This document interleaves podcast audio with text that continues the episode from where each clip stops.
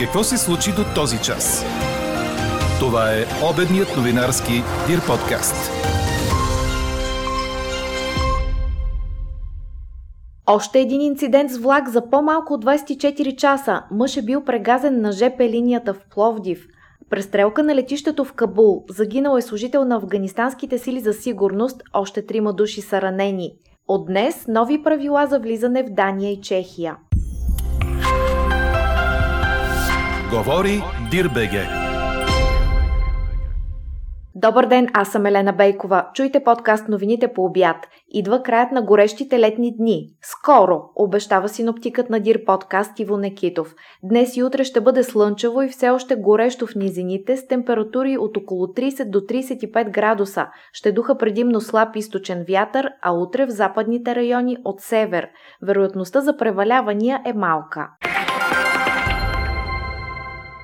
За прегазен човек от товарния влак София Бургас съобщава БНР, като цитира сигнал получен тази сутрин в Пловдивската полиция. Инцидентът е станал на ЖП линиите на моста на Коматевския възел. Полицията извършва оглед за установяване на самоличността на загиналия. За сега не се знае какви са причините за происшествието. От БДЖ съобщиха, че е имало инцидент с влака София Бургас, след като човек е изкочил внезапно на релсите между гарите Пловдив и Стамбулийски. По тази причина се очаква закъснение закъснение на влаковете в това направление. Бързият влак тръгнал от София в 6 часа и 35 минути, престоява в гара Пловдив и ще продължи своето движение след приключване на следствените действия и разчистване на железния път. Чехия и Дания въвеждат от днес нови условия за влизащи в страната граждани от България. В Чехия всички с изключение на преболедувалите, вакцинираните и преминаващите транзит през страната ще трябва да представят отрицателен PCR тест, направен най-много 72 часа преди пътуването. Изисква се и предварително попълнен електронен формуляр. Сред новите правила е карантина, като между 5 и 14 ден трябва отново да се направи PCR тест. В Дания се изисква тест при влизане, ако пътуващите от България нямат сертификат за вакцинация или документ за преболедуване. Ако летите, тестът се прави на летището, а при пътуване по суша и море в рамките на 24 часа от влизането в страната. Иначе у нас през последното денонощие има открити 384 нови случая на COVID, а през вакцинационните пунктове са преминали 2390 души. Какво още очакваме да се случи днес?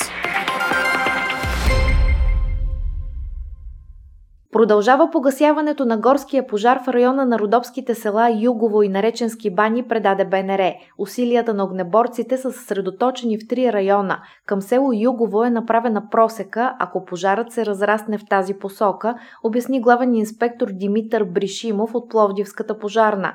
По думите му, главната задача е големият пожар от страната в посока местността Пашалица към Родопите да бъде удържан по една просека и да бъде вкаран в люти дол и там вече да бъде локализиран и погасен.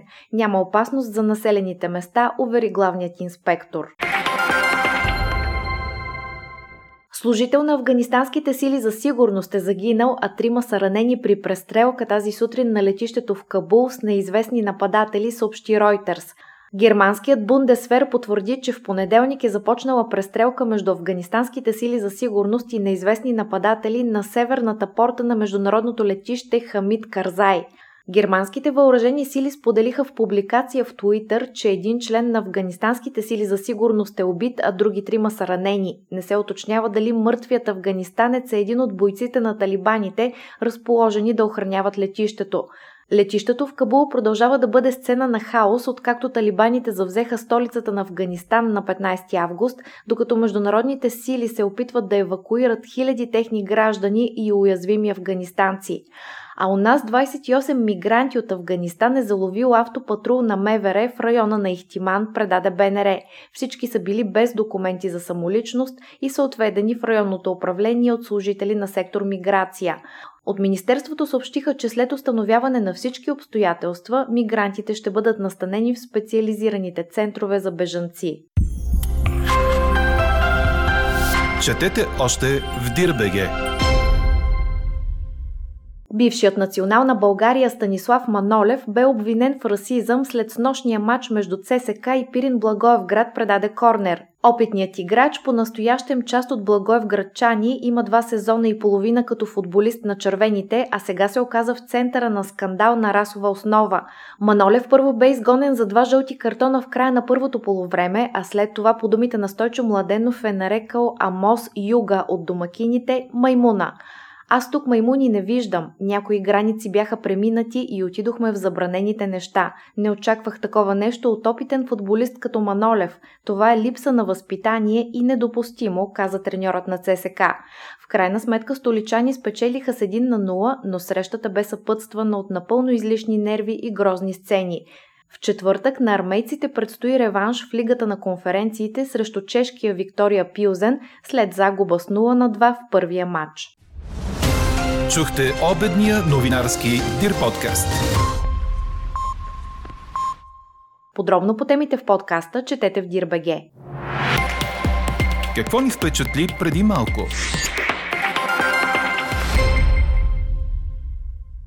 Знаете ли, че ако изядете един хот-дог, това ще намали живота ви с 36 минути? Ако изпиете една кола, още 12,5 минути от живота си отиват. Твърдението е научени от Мичиганския университет, които изчислили колко време добавят или отнемат от продължителността на живота някои от хранителните продукти, съобщава Рия Новости, като цитира The Telegraph – а ето и кои храни спомагат за дълголетието.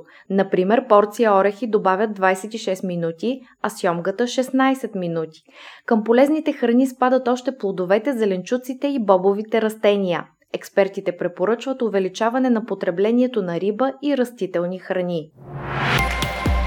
А какво ще кажете за това?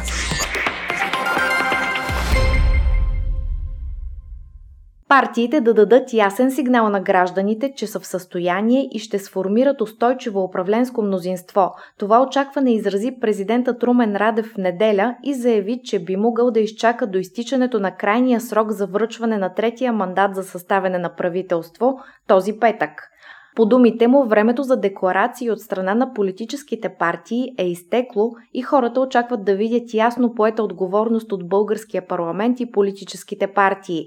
Държавният глава посочи още, че при тази конфигурация, процентно съотношение и разпределение на политическите сили, ако искаме да имаме успех, трябва да присъства думата компромис, за да се състави правителство.